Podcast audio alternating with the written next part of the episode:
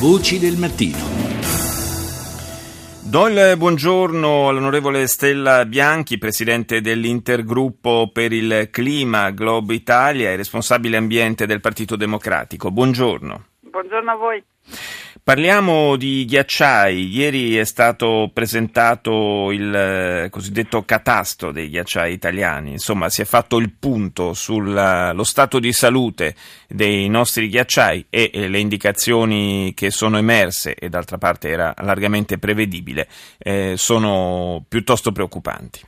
Sì, infatti in questo studio realizzato dall'Università eh, di Milano. Abbiamo trovato dei dati preoccupanti, il 30% di riduzione della superficie dei ghiacciai dagli anni 60 ad oggi, una superficie che è paragonabile a quella del lago di Como, la perdita di 2.000 miliardi di litri di riserve di acqua dal 1981 nelle Alpi centrali, quattro volte il lago Trasimeno come superficie, ancora quest'estate l'osservazione della riduzione importante di ghiacciai eh, che erano davvero giganti nell'arco alpino, il gigante dei forni nel parco dello Stelvio è diventato molto più piccolo e ridotto in tre tronconi. Sono dati che ci hanno molto allarmato e che devono allarmarci tutti perché i ghiacciai sono testimoni del cambiamento climatico, sono uno degli elementi che ci dicono con grande chiarezza che i cambiamenti climatici sono in atto e che stanno già producendo degli impatti molto gravi, molto importanti su ecosistemi delicati come quello montano, ma anche già direttamente su attività economiche importanti per il nostro Paese. Ma sono, sono, tra l'altro una spia evidentemente eh, di un problema eh, globale, ma anche, hanno anche insomma, un, un, riflesso immediato e sono anche parte del problema, se vogliamo dire così, perché da una parte lo ricordiamo, i ghiacciai eh, rappresentano una riserva eh, fondamentale di acqua dolce e questo insomma, eh, lo, lo, lo, lo, verifichiamo soprattutto poi d'estate, no? quando eh, c'è lo scioglimento parziale di questi ghiacci ghiacci e, e la loro diminuzione aumenta il problema della siccità. L'altro aspetto è che tra l'altro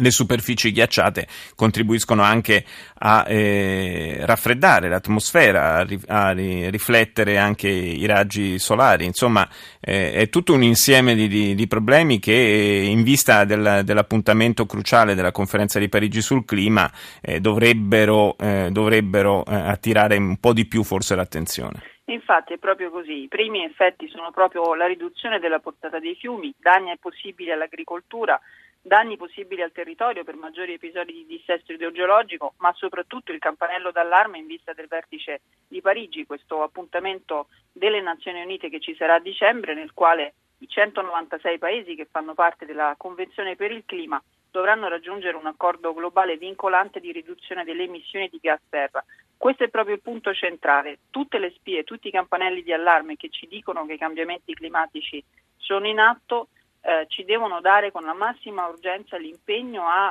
eh, politiche di riduzione delle emissioni di gas serra, che tradotto in termini molto semplici significa che dobbiamo cambiare il modo con il quale produciamo l'energia, dobbiamo abbandonare l'uso del carbone innanzitutto, che è il combustibile più pericoloso eh, che ancora purtroppo stiamo utilizzando anche nel nostro paese con 13 centrali attive, il petrolio, il gas e passare alle energie pulite. L'appuntamento di Parigi è davvero importante perché i paesi sono chiamati ad un accordo storico. L'Italia fin qui ha avuto un ruolo importante in seno all'Unione Europea, è stata protagonista con l'Unione Europea di politiche significative eh, in favore del clima.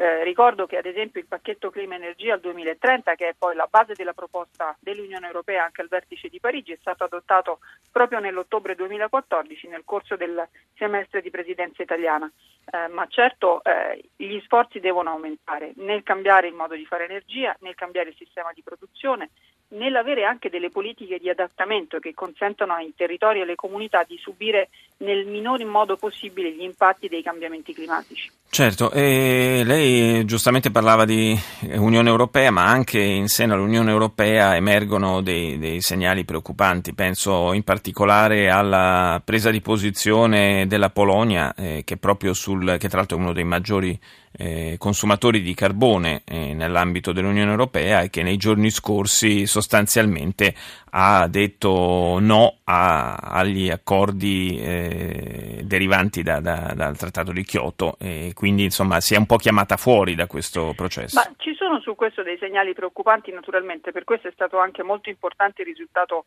ottenuto dalla Presidenza italiana con l'adozione del pacchetto clima-energia eh, nonostante paesi come la Polonia e altri paesi vicini alla Polonia abbiano cercato di frenare l'accordo. Il carbone è presente non solo in Polonia ma strano a dirsi anche in Germania e nel Regno Unito ad esempio, quindi ci sono ancora nell'Unione Europea delle contraddizioni. Eh, d'altro canto anche questa resistenza di singoli paesi che vogliono rimanere dire, ancorati a un sistema tradizionale e molto molto dannoso di produzione dell'energia eh, devono essere superati e saranno superati perché avrà visto l'impatto enorme, l'importanza enorme davvero che ha